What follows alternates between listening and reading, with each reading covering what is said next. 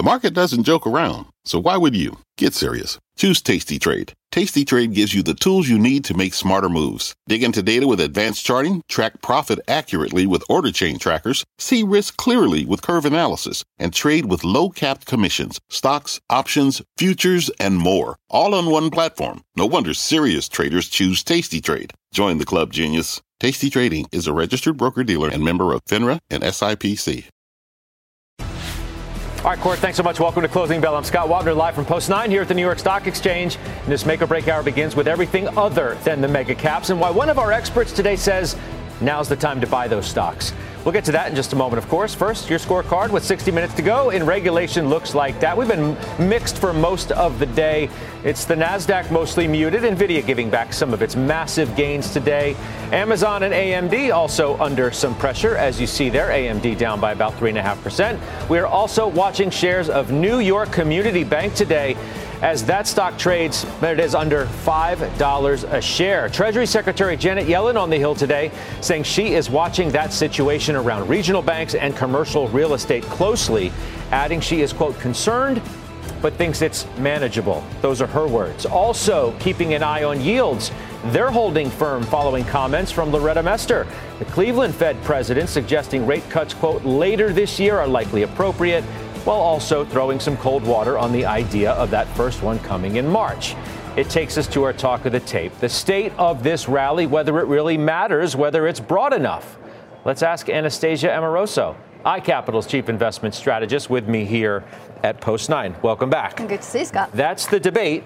It all all roads lead to that. Too narrow or no big deal? Well, it is too narrow once again, and it's the new year, new hopes, but it's the same story, which is, as you know, we've all been calling for the broadening of the rally, and whether it's unprofitable tech, whether it's the equal cap uh, S&P 500, equal weight S&P 500, none of that is delivered. But it boils down to one simple thing, which is we don't know when the Fed is going to cut rates, and there's obviously greater hopes that the Fed may cut in March. That's now having to get pushed back. So that's why a lot of those catch-up trades are in the holding pattern. And I don't think you can blame the investors, Scott, for sticking with a playbook that worked. You know, mega cap tech works because they have revenue growth, and obviously that's accelerating. They have now buybacks. They also have dividends. So why fix what's not broken? So the answer to the question we have there on the screen does bad breadth in the market, does it matter?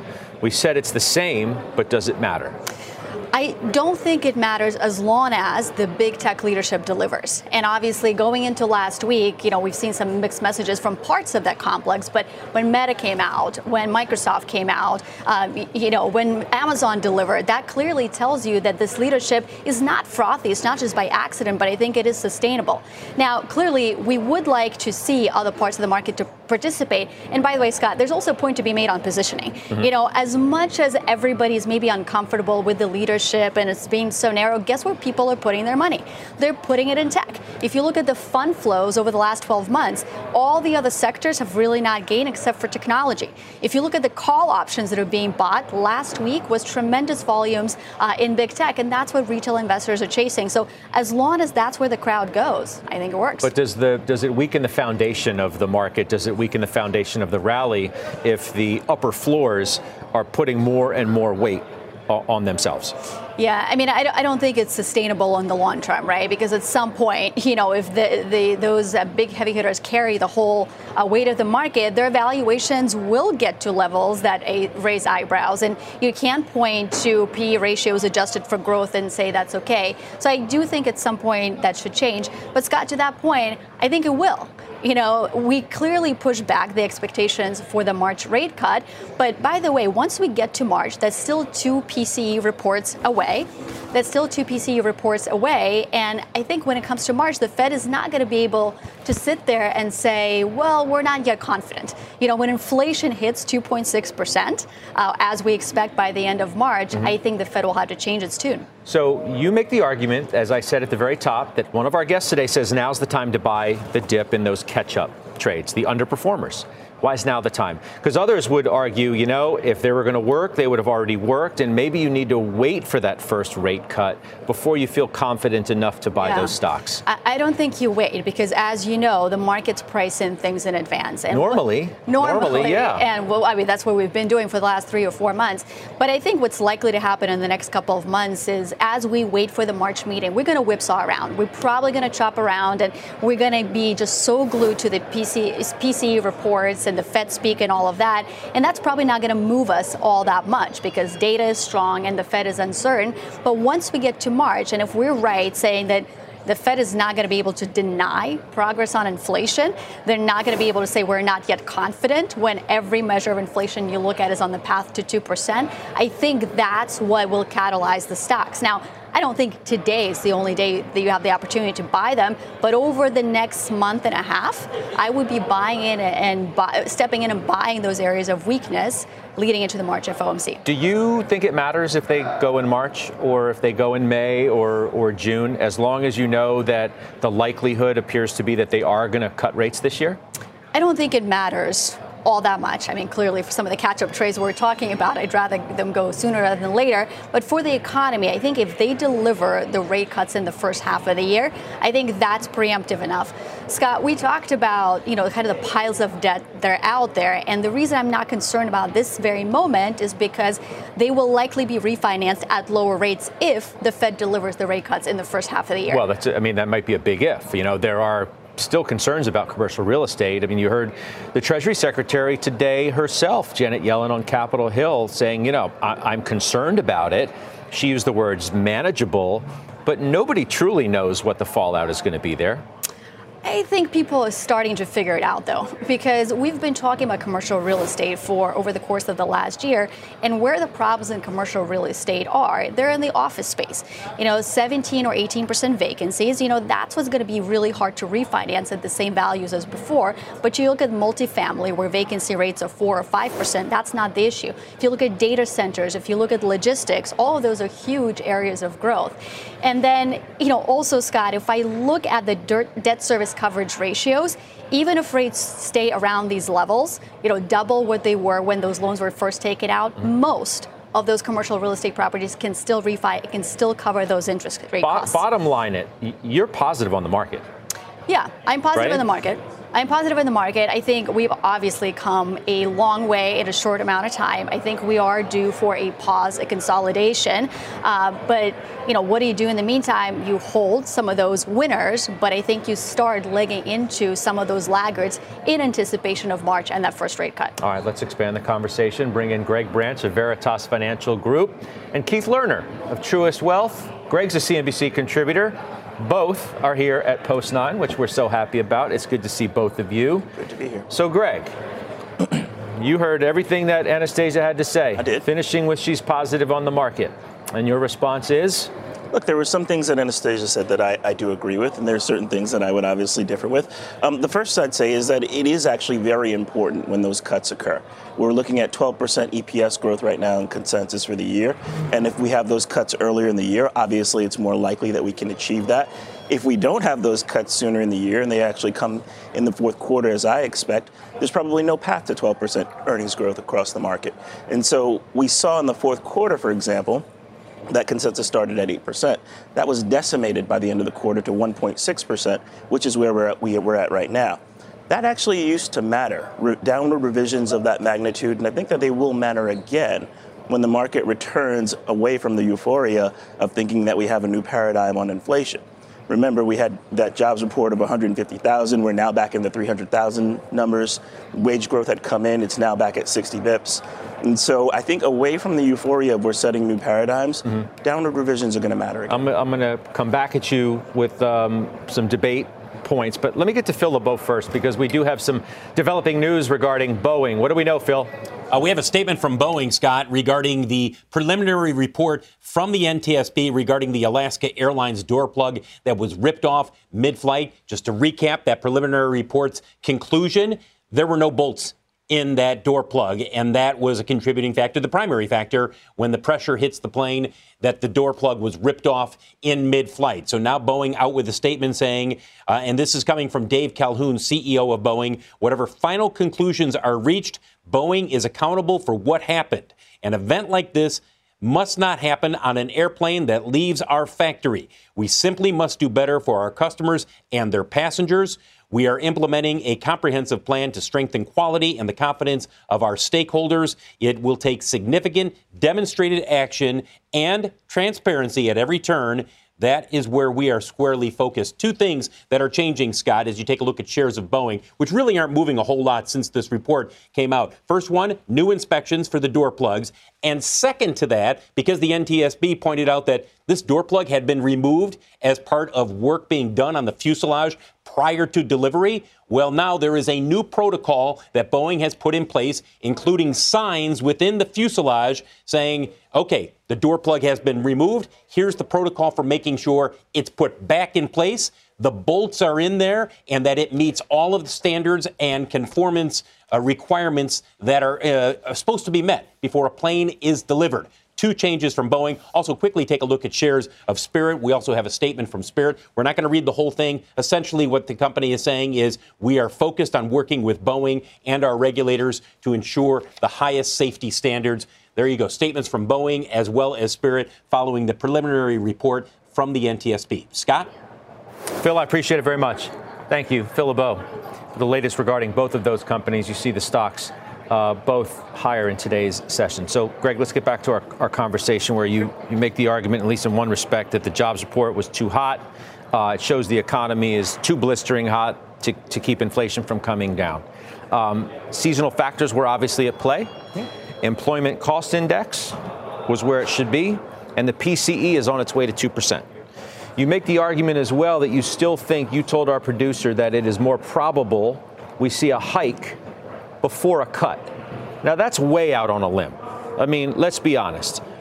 What leads you to believe something that even the Fed chair himself has suggested is highly unlikely? Right. So it goes back to the data, right? And so we've had now two months of over 300,000 in, in job growth. We have a 3.7% unemployment rate. The Fed has also suggested that to get to 2% sustainable, that the unemployment rate needs to be 4.1%. They have said that within the last two weeks. They implied that in their in their dot plot. The question becomes, how do we get there? If all of the employment data and all of the jobs data is moving the other way and not towards 4.1%. And I just don't see yet, and maybe it'll emerge somewhere, I don't see yet how we get to that number, if that's the number that they're sticking with, without them putting their, their thumb on the scale a little further. Now, I mean, I'll give you the fact that today Minneapolis President Kashkari was talking about, I think he used the word conundrum in describing where the root of inflation is heading as long as the jobs number and the employment market remains as strong as it is. Right. Keith. You're bullish? Still positive. You know, the way I look at it is, um, you know, market's been up 13 out of 14 weeks. We had that big fourth quarter. After doing nothing for two years, we broke out. Historically, when you look forward a year, you're up 13 out of 14 times. The one negative outlier is when you have recession. We think recession risk is low. I have a little bit of different view. If the economy remains strong, I'd rather take a strong economy with less Fed rate cuts than a weaker economy with more rate cuts. Because look at 2001 and 2008, we had a lot of Fed cuts that didn't avoid a recession and that didn't avoid a big decline in the overall market. So, um, I, you know, I think I think the economy being healthy will help earnings. Input costs are going lower. And listen, every year the earnings for the current year are too high. They're always revised down. That's an enormous step, that major turning point. So that doesn't that doesn't scare me. And looking at forward 12-month earning estimates, they just hit a, a, record high as well. So I look at that overall picture saying the economy is, is pushing forward. Forward earning estimates are at a new high. The technical backdrop is still positive. I agree with Amoroso that it would not be unusual to see some type of consolidation here because the sentiment's a little bit stretched. But overall, I think you have to respect the underlying trend, which is still positive. I mean, Amaro, uh, Anastasia. Um, it's a lot of A's. Yeah, so it, it's it all is, good. It is. Um, don't you think that the the whole idea around a strong economy, Greg, has has changed? I mean, even even the Fed chair himself has suggested that it's not a problem that the economy is doing well. It's actually a bonus.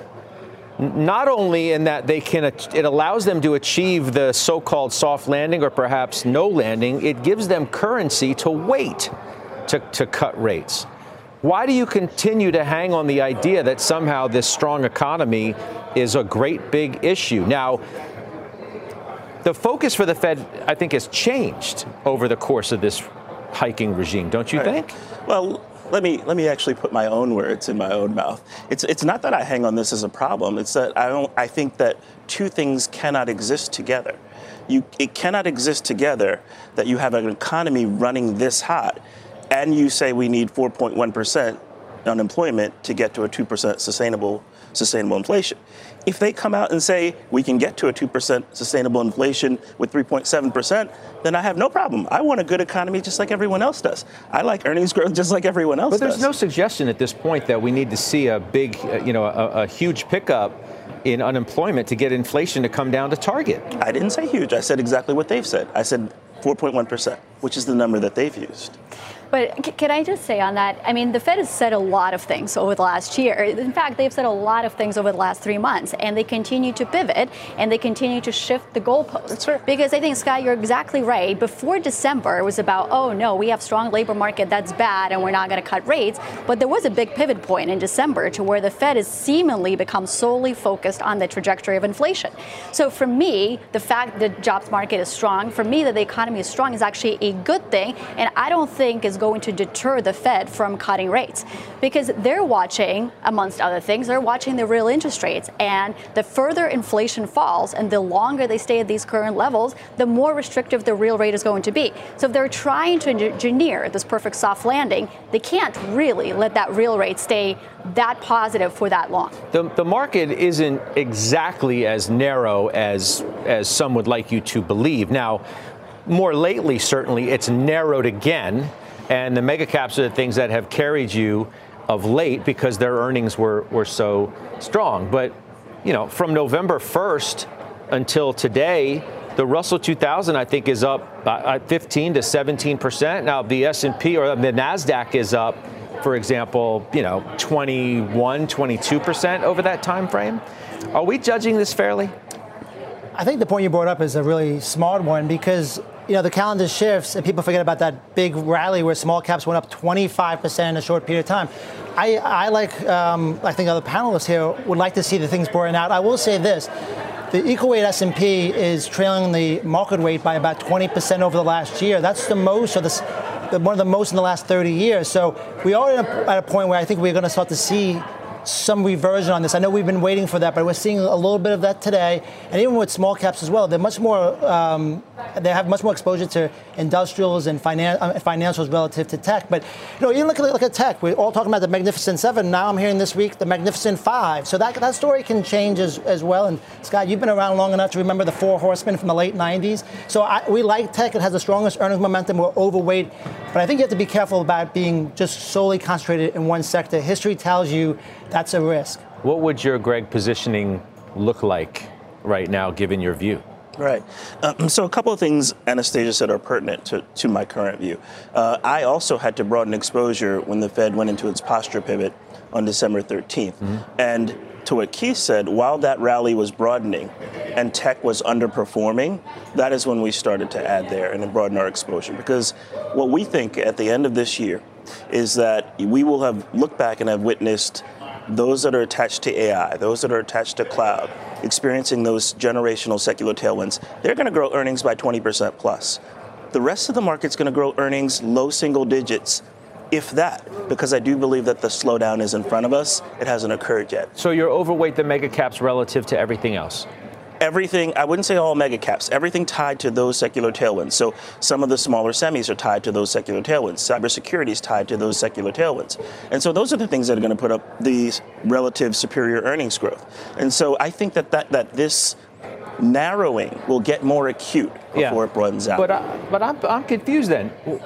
Why have such a broadly negative view on the market and just say or suggest you just need to be super selective in what you're investing in and at, at the very top end. If, if you're investing in, in those stocks, the, the stock market can can give you the kind of returns that would be fantastic. That plus this year. the six percent at the short end. I mean, I didn't have a catastrophic year last year, right? And so I think you always make my view a little more draconian than it is, Scott. No, no, no, no, no, no, no. You, when when you say we're in a market bubble, when you say that we're going to have a hike before a cut, yeah. when when when you when you suggest that you know the the earnings aren't going to live up to the hype, that the economy is going to have to be crushed more to get the unemployment rate to where you think the Fed still I didn't thinks. use the word crushed. But I mean, how are you how how are you going to get how are you going to get the unemployment rate to 4.1 percent? I think what's that going to happen. I think that that's that's my question. I think that that's a legitimate question, and and let's take all of those things you said um, uh, one by one. Yes, I do think it's more likely we need to get a cut because I can't see any other path to getting unemployment in that it hasn't budged in the last you two mean years. A hike. But, I, I think we do need a hike to get there, right? Um, and so every every single component of what I said is not necessarily saying that a catastrophe is coming. Everything I'm saying is about being selective and where you should get your exposure. I'm just surprised. I'm, I'm trying to figure out what you need to see because look, there, there have been some bulls and bears who are who are capitulating, um, and you can see it. They may not be willing to fully say it, right. but you can tell by some of their actions that that they are. Why aren't you? I mean, what what has to happen in this market for you to change your your view, which has con- been consistent? I'll give you credit; it's been consistent. Right. I'd like to see an aligned consensus and not two different worlds of thinking about about things. So, for example, we've moved off of a, a credible argument for a March cut. And we saw the market come in as we did that. I think we'll start for to. For a minute. The market's up since then. Can I finish, Scott, please? Well, it's up I think, since then. I, I think we'll move uh, next off of a credible argument for six or seven cuts this year. And I think when we move off of that, and consensus comes down as it did for the fourth quarter. And as we get to a more singular view of the world, I think that that's a place where I could grow more comfortable about the broader market. What, what if it's three or four cuts and not six or seven? Does it make any difference? It does make a difference. Whether you're talking about 400 basis points of lowering interest rates or 200 basis points, of course it makes a difference. Well, but you and get it, but you know, but you know that the trend has changed right? And we, we all know that this is coming, but when it comes and the magnitude in which it comes, of course that's important because at the end of the day, while we're talking about theory, this has practical application in terms of what companies earn. It has practical application in terms of what households can spend. And so, of course, these things matter. Anastasia, last word, then we got to go because well, I think we're already I, I late. think it sounds like, you know, if the market does reprice to maybe what the Fed is saying, then there's going to be a pullback and therefore a better entry point. My last point is I think the one part of the market that is broadening out is actually artificial intelligence. It's not just about NVIDIA, but it's about other companies that are seeing their earnings get upgraded. And to Greg's point, they're growing at 20% plus over the next few years. So I think AI is front and center. We just got a taste of it. So I'm sticking with that. No, we're going to leave it there. Thanks, everybody. Thank you, Scott. Keith, Greg, and Anastasia. I appreciate it very much. We're getting some news out of Washington now. Megan Cassella has a story for us. Megan? Hey, Scott, the Treasury Department is out with some fresh estimates today showing that tax revenues could rise by $561 billion over the next decade. Now, that's as a result of the roughly $80 billion that Congress passed in 2022 to beef up the IRS as part of the Inflation Reduction Act. If the funding is extended, those revenues would increase by as much as $850 billion. Now, these estimates are, fa- are far higher. They're more than double the previous projections. And Treasury officials say that reflects the impact of a more modernized online system that makes it easier for more taxpayers to file, as well as the deterrence effect of stricter enforcement and more audits. And this IRS funding has been contentious on Capitol Hill, where Republicans have been pushing to pare it back. But with concerns over the national debt rising, Democrats have been saying that this is one way to bring in more revenue. Scott? All right, Megan, I appreciate it. Megan Cassella, thank you. Let's send it over to Christina Partsinevelos now for a look at the biggest names moving into the close. Christina. Well, profit is the name of the game for GE Healthcare Technology. The company, which only went public early last year, posted better than expected earnings driven by price hikes and operational process improvements. Despite management warning that in Q1, which is this current quarter, they would see the lowest growth possible, or lowest growth, I should say, of the year, shares are still 11% higher. DuPont up after the industrial company topped earnings estimates and boosted its quarterly dividend and said it was buying uh, launching a new buyback program of $1 billion. Investors like it, and that's why shares are up 7.5%. Scott. All right, Christina, back to you in a little bit. Thank you, Christina Partsinevelos. We're just getting started. Up next, the big valuation debate. NYU professor Aswath Damodaran, the dean of valuation, back, and he's flagging the one Mag 7 stock he thinks is overpriced. He'll tell us after the break. We're live at the New York Stock Exchange, and you're watching Closing Bell on CNBC.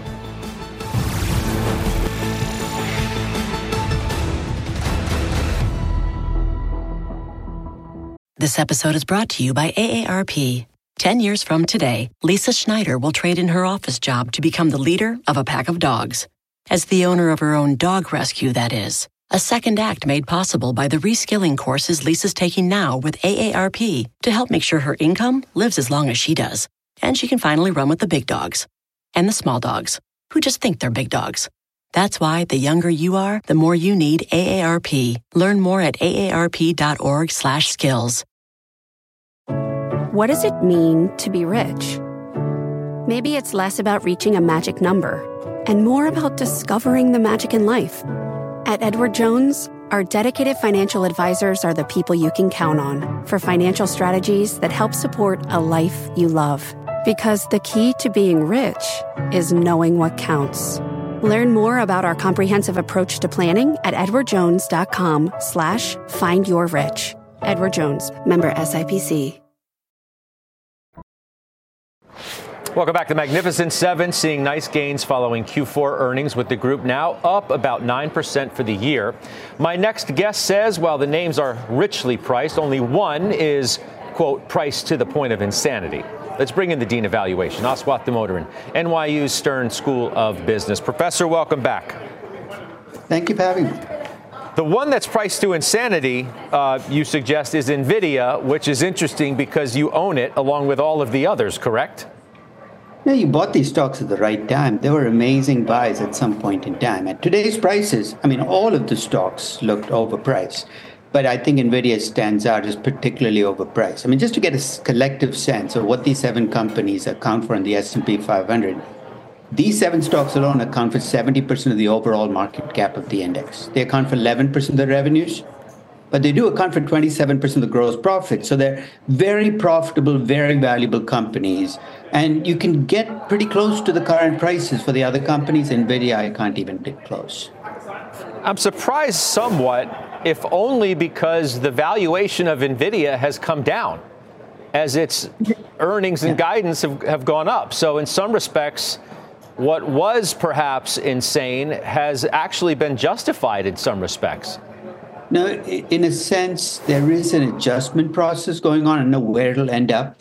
The, the truth is, when this process started, people assumed that NVIDIA's domination of AI, the, the chip part of the business, would continue in perpetuity.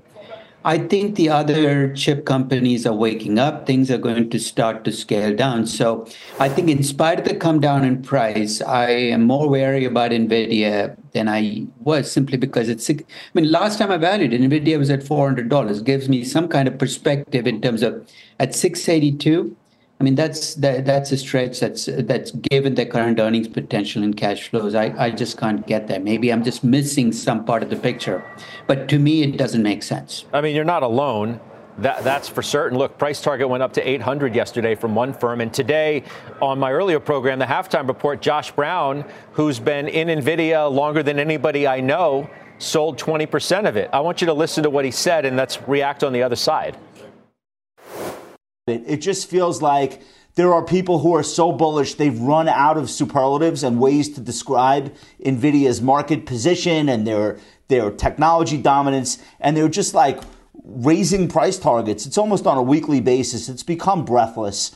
I just felt like the chart went vertical and people have just like lost their minds. I'm as excited about generative AI as anyone else, uh, you know, and and uh, I'm I'm bullish. I'm just not that bullish where I think a stock should go up, where, where I think a stock should go up, uh, you know, 20% every month just because the alarm clock went off and the sun came up. What are your thoughts? No, I, I, agree with them. I think AI has become this buzzword that people use to justify pretty much anything they want. I mean, th- I think collectively, AI is going to be a net negative for markets. It's going to be great positive for companies like NVIDIA. But I think the laziness with which people attach premiums to companies just because they see the word AI, and you see that partially with Microsoft as well, is I think terrifying because at some point in time, reality is going to play out and it's not going to match those expectations. I'm wondering when you, you look at these other some of these other companies within the, the so-called Mag 7, which which seems to be maybe decreased by one or two of late, like a Microsoft, for example. So Microsoft's 10 year historical average is low 20s. Now hmm. it trades in the low 30s. But what was Microsoft doing over the over the last 10 years? Is it legitimate that it's multiple now is in the in the low 30s by relative to you know to how profound this relationship with OpenAI can really be? I think it's a company that's closest to creating a subscription model around AI in which it can make money. I can't think of another company that's as close. So part of that increase again comes from the reality that AI is going to open up new businesses. But as a long-term owner of Microsoft, again, I'm looking at $404 or $400 per share, and I'm saying, you know, I mean, I'm definitely happy that it's gone up to 400, but again, a, a, lot, a lot has to go right for this price to be the right price. And pricing in that expectation sets you up for you know, unpleasant surprises down the road. I mean, the forward P, we're looking 38. So I hear you. Uh, what about Apple? Let's leave it with Apple. What are your thoughts here? I think there are two companies in this seven that if, if you really, really wanted to buy these stocks, you've never owned them, you say, I've missed out. One would be Tesla, which will surprise you because I bought Tesla just a couple of weeks ago at you know at 180, and the other would be Apple, which I think is adjusted down. It's still a cash machine, but Apple over the last 15 years have, has lived from iPhone upgrade to iPhone upgrade. It has a bad year, then a good year based on whether there's a big upgrade during the course of the year. So I think Apple will bounce back a little bit. It's a slow growth cash machine, and people have to be realistic about what they're getting. But I think that at you know at 188, it's it's as it's as good a buy as any of the other seven. So Apple and Tesla would be my two buys among the seven if you really wanted to hmm. add to of these stocks to your portfolio. All right, we'll leave it there. The so-called Dean of valuation and the uh, active trader. Clearly, thanks for your time. Investor. I appreciate it. Not a trader. Yeah. All right. Active investor. Active investor. All right. That's Aswath Damodaran NYU Stern. All right. Coming up, we're drilling down on Disney, the media giant, reporting results tomorrow. We'll hear from Jim Stewart. He wrote the book on Disney. Tell us what's at stake for the company and the stock. Closing bells coming right back. This episode is brought to you by AARP. 10 years from today, Lisa Schneider will trade in her office job to become the leader of a pack of dogs. As the owner of her own dog rescue, that is. A second act made possible by the reskilling courses Lisa's taking now with AARP to help make sure her income lives as long as she does. And she can finally run with the big dogs and the small dogs who just think they're big dogs. That's why the younger you are, the more you need AARP. Learn more at aarp.org/skills. We're back with Disney's moment of truth when earnings hit the tape tomorrow. Shares have been outperforming heading into that print, despite recent box office disappointments, profitability pressures, and a boardroom battle with Trian's Nelson Peltz. Let's bring in New York Times columnist Jim Stewart, knows this company better than anybody. Uh, Jim, welcome back. Nice to see you. Thank you. Good to see you, Scott. What are your expectations here? Well, I think we're going to see some uh, decent numbers, although again, they're they're wild cards um, uh, stemming from the uh, the strike and the fact that costs were suppressed, that they didn't get as much new content out there. And as, as we know, the, the the holiday box office was was very weak for Disney. But I think you're going to see solid theme park results, and I, I'm thinking that we're finally going to see some improvement in the uh, streaming losses. And that's where investors, I think, ought to really be glued for clues to the future of the, the big Disney streaming bet. You feel like there's a bit of a conundrum here in that, you know, Bob Iger, the, the now returned CEO, has clearly made it a focus to spend less money. And he's under pressure to do as much from whether it's shareholders, activists, and, and whoever. But at the same time, the company's criticized for the lack of compelling new content. How's he supposed to navigate that? Well, I think he's going to look at the data and the uh, subscriber results. I mean, in the last quarter earnings, I was somewhat surprised to see that despite the lack of new content going on to Disney Plus because of the strikes, the numbers, the subscriber numbers held up pretty well. And I think we've seen lately with Netflix reducing what are revealing what people are actually watching, an incredible uh, amount of viewership is being spent on old material. It's like it's like reruns of beloved previous series. So the new content may not be quite as important as a lot of people once thought it was. Now that said, many people believe that when Iger said, "Look, I'm cutting content by 30%," that was a signal to his rivals, and number one of those is Netflix. That you know, whoa, here, can we like maybe kind of put the brakes on this, you know, nuclear arms race of spending that's been going on on content? And those hopes were dashed when Netflix came out recently. Said, "No, no, no, no, we're pouring the money and we're putting the the pedal down. We are still spending, you know, 17 to 20 billion dollars a year on content. So that remains to be seen. Like, how important is the new content going to be, and can Netflix now increase its dominance as it maintains or steps up the spending while others are being forced to cut back? Now, what do we do about the whole activist issue here? And I'm curious as to how you're you're thinking about it, as as well as you know this company and have known Iger uh, presumably for, for many years. So Blackwell's now today has the definitive proxy statement to elect three nominees. You got Peltz right. there. Blackwell's is against Peltz. And Blackwell's is also suggesting the possibility of splitting the company into three entities.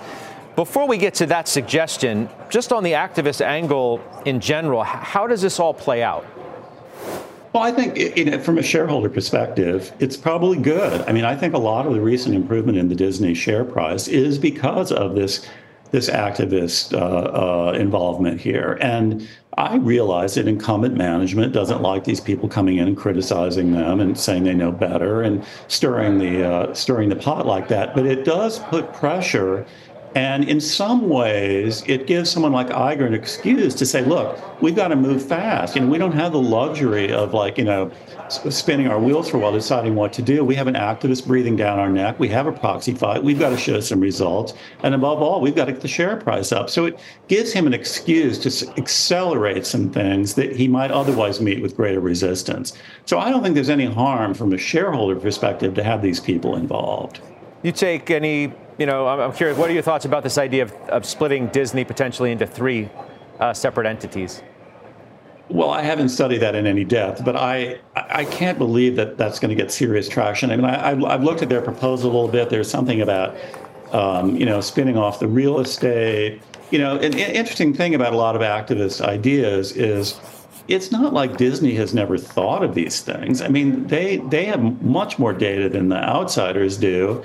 They have internal strategic planning people. I'm sure they have looked at the real estate situation. They've also, I'm sure, looked at you know splitting up splitting up the company somehow. I mean, Iger himself, you know, at Sun Valley now he's kind of walked this back, but said, well, you know, we have non-critical assets, maybe non-core assets that we could sell or spin off. And I think, as I said, he's kind of walked that back. It's not sure. as easy.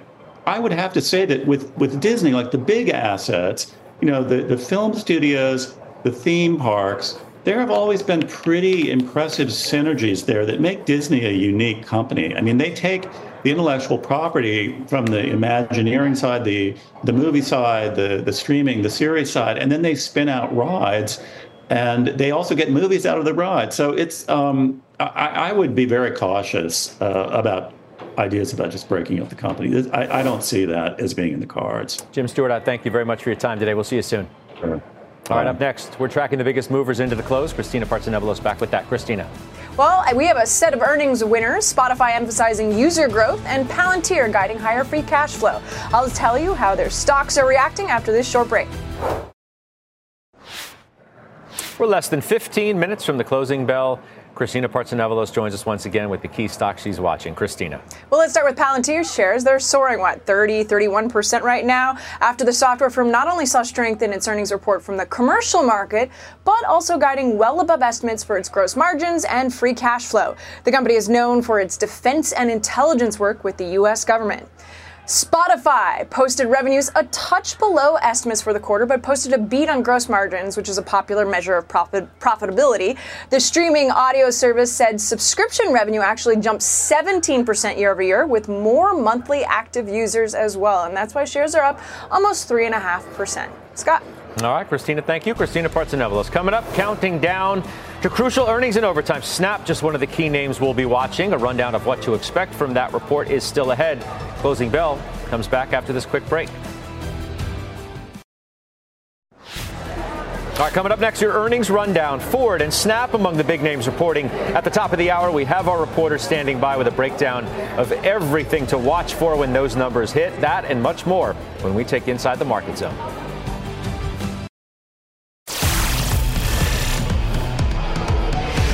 The closing bell market zone. CNBC senior markets commentator Mike Santoli here to break down the crucial moments of this trading day. Plus two earnings we are watching closely in overtime tonight. Phil LeBeau with his eyes on Ford, Julia Boorstin on what to expect from Snap. I turn to Mike Santoli first. Getting hard to push this market down. I think we're learning that day by day. Yes, it's finding a way, uh, rotating in one direction or the other to stay afloat, stay within 1% of the, the all time highs. I don't think we settled any of the big market debates today. I mean, the market was in a very narrow range, but it did almost seem to respond to this crescendo of chatter that the momentum stocks were way overheated, that it was way too narrow, and we kind of went the other direction. Oh, healthcare, the majority of stocks up, materials, things, yeah, or you know, other other exactly. things. The others are, are doing okay today. Right, and so I think at some point this kind of choreography fails and we slip and we get a proper real pullback in both the indexes and the and the uh, and the average stock. The thing is, the average stock has had a head start, right? You had the percentage of stocks that are in an uptrend; it's kind of rolled over to about 50-50. So it's interesting. One for the one for the moment you say we're too narrow, it's too top heavy. And then the minute those stocks pull back, you say, well, I guess we kind of been correcting internally for a while. So we'll see if that's how it goes. Look, we're due for something more than a, a cursory 1% or 2% pullback. All right, Phil LeBeau. So we had you earlier with the latest on Boeing and Spirit Aerosystems. Now your yeah. attention turns to Ford in overtime. Yeah, and I think the three things that people are going to be looking at for, Scott, is first of all, the Q4 numbers. We know about the costs that were incurred because of the UAW strike, et cetera, and they're going to be higher. To what degree? That's what we're going to be looking at.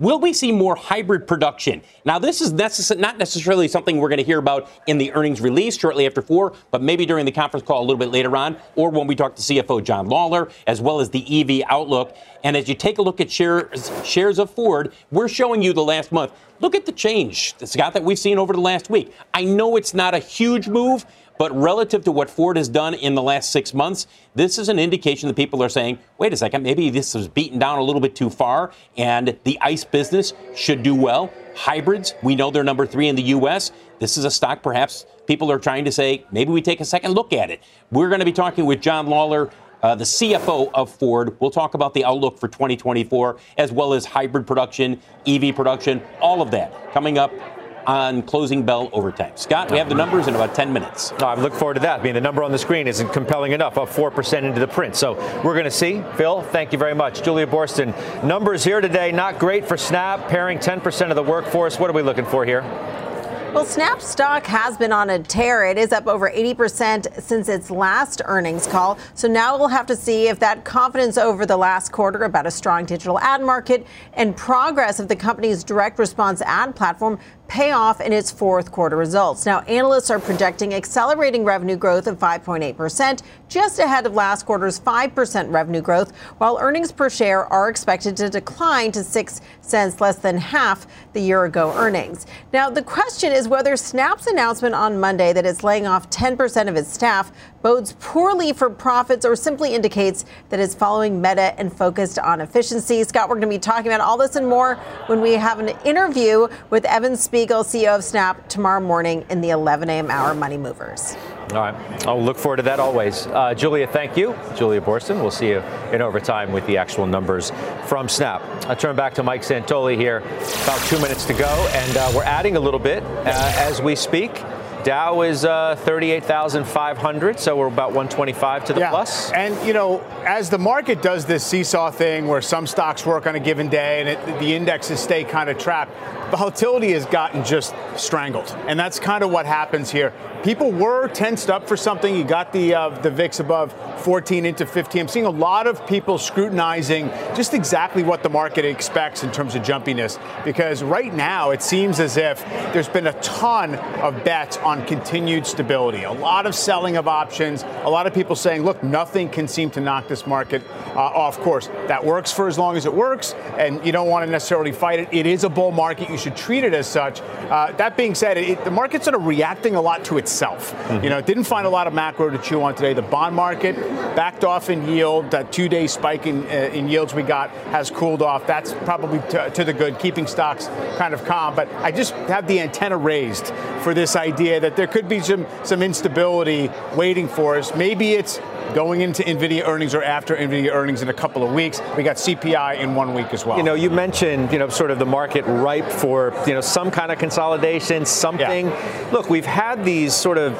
little moments, uh, December sure. and even some some respects a point in January. It just never got big. That's right. And when you got worried, it still didn't get big. We haven't had a 3% pullback in over three months. That's that means it's a strong market, right? That means it's the kind of persistent rally that you have to respect. But at some point your luck runs out and the risk reward just changes a little bit up here. And you know, earnings season has done its job, rewarded the winners, and the rest are doing just enough to keep it together. Well, we're gonna go out on the high, uh, and everything right now positive too. Nasdaq's gonna fight it to the finish, but it's trending that way as well. I'll see you tomorrow into OT with Morgan and John.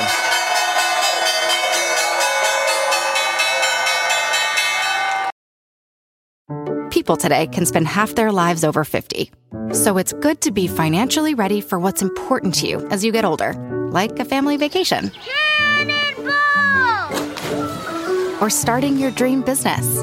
Welcome to Connie's Coffee. How may I help you? AARP's trusted financial tools can help you plan for whatever your future holds. That's why the younger you are, the more you need AARP. Start planning today at aarp.org/moneytools.